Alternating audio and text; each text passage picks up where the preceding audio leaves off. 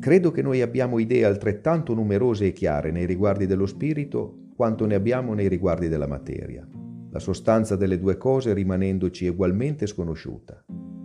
E abbiamo l'idea del pensiero nello spirito, altrettanto chiara come quella dell'estensione nel corpo, e la comunicazione del moto mediante il pensiero, che attribuiamo allo spirito, è altrettanto evidente quanto quella che avviene per impulso e che attribuiamo al corpo.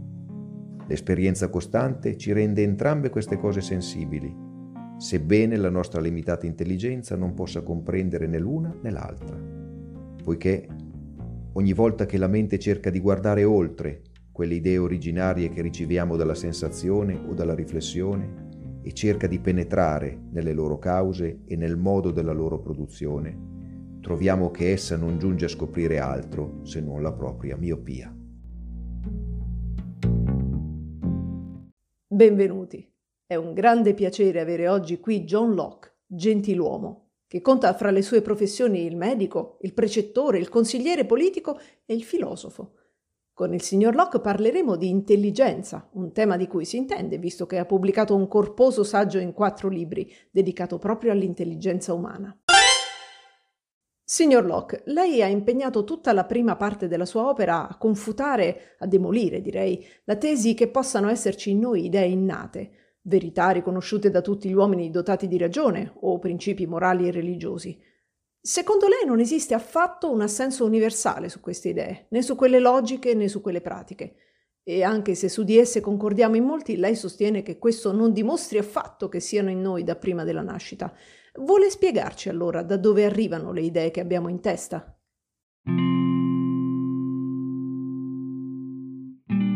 Non mi sembra che l'intelligenza abbia il minimo barlume di alcuna idea che non le provenga da una di queste due fonti. Gli oggetti esterni forniscono alla mente le idee delle qualità sensibili, ossia tutte quelle diverse percezioni che tali qualità producono in noi e la mente fornisce all'intelligenza le idee delle sue proprie operazioni. Se passiamo in rivista con esattezza tutte queste idee e i loro diversi modi, combinazioni e rapporti, troviamo che a questo si riduce l'intero mondo delle nostre idee e che non abbiamo niente nella mente che non provenga dall'una o dall'altra di queste due vie. Capisco. Secondo lei, da queste prime elementari impressioni di sensazione e riflessione noi ricaviamo le nostre idee semplici e poi la nostra intelligenza, combinando, ripetendo, confrontando le idee semplici, ottiene quelle complesse. Due soli tipi di idee, semplici e complesse. Non le sembra un po' poco per spiegare l'ampiezza, la profondità e l'astrusità della nostra mente?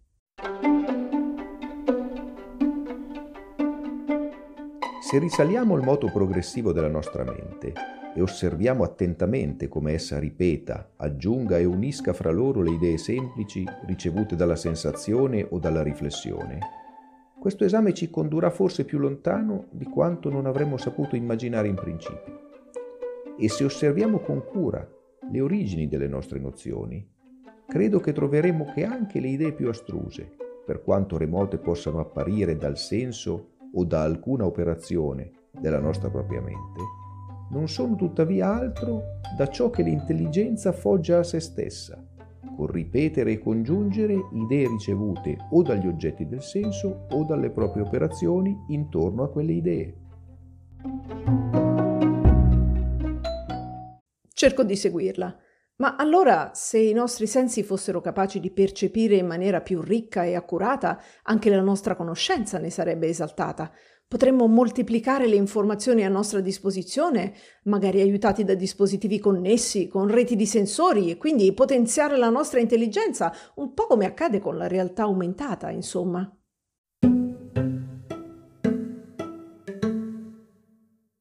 Se i nostri sensi venissero modificati, e resi molto più pronti ed acuti, l'aspetto e il quadro esteriore delle cose ci presenterebbero una faccia del tutto diversa e, son tentato di credere, sarebbero incompatibili con l'essere nostro, o perlomeno col nostro benessere, in questa parte dell'universo dove abitiamo. Chi consideri quanto poco la nostra Costituzione sia in grado di sopportare uno spostamento verso parti di quest'aria non troppo più in alto di quella zona dove respiriamo ordinariamente, avrà motivo di convincersi che in questo globo di terra che ci è stato dato da abitare, la suprema saggezza dell'architetto ha fatto in modo che i nostri organi e i corpi che debbono agire sopra di essi siano adatti gli uni agli altri.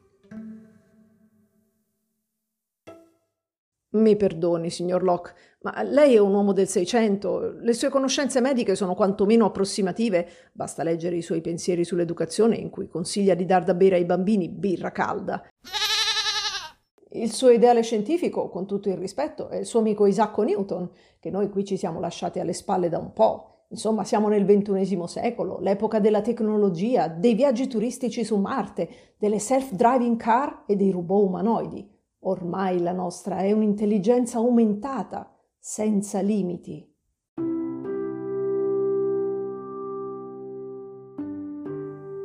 L'imperio che l'uomo ha su questo piccolo mondo, voglio dire sulla sua propria intelligenza, è in gran parte lo stesso di quello che egli esercita in questo grande mondo delle cose visibili. Poiché tutto il potere che noi abbiamo su questo mondo materiale, esercitato con tutta l'arte e tutta l'abilità immaginabili, in fondo non arriva ad altro che a comporre e dividere i materiali che sono a nostra disposizione, senza che sia in poter nostro produrre la minima particella di materia nuova o distruggere un solo atomo di quella che già esiste. La stessa incapacità troverà in se stesso chiunque vorrà accingersi a foggiare nella sua intelligenza un'idea semplice non ricevuta mediante i sensi da oggetti esterni o dalla riflessione sulle operazioni della sua mente su di essi. Ci sta dicendo quindi che non dobbiamo aspirare alla conoscenza perfetta? Che dobbiamo restare entro i limiti della nostra intelligenza? Ma mi scusi, allora tanto vale darsi all'astrologia o all'influencer marketing?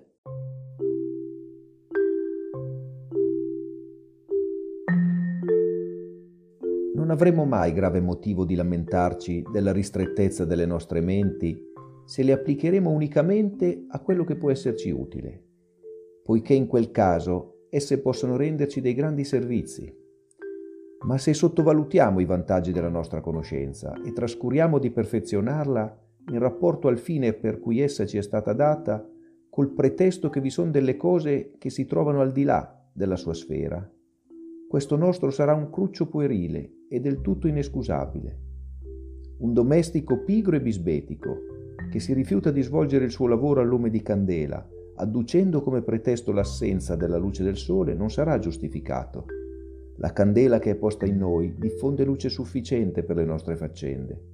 Dobbiamo contentarci delle scoperte che possiamo fare per mezzo di questa luce.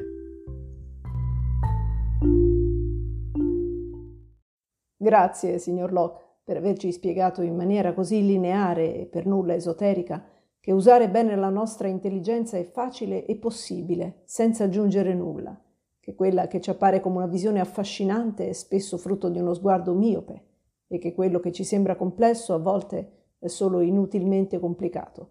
A proposito, posso chiamarla John? Oh, thank you. John Locke, Saggio sull'intelligenza umana, pagine 24, 97, 114, 172, 332, 343 dell'edizione La Terza, Roma Bari, 1994. Philosophy Killed the Tech. Alla prossima!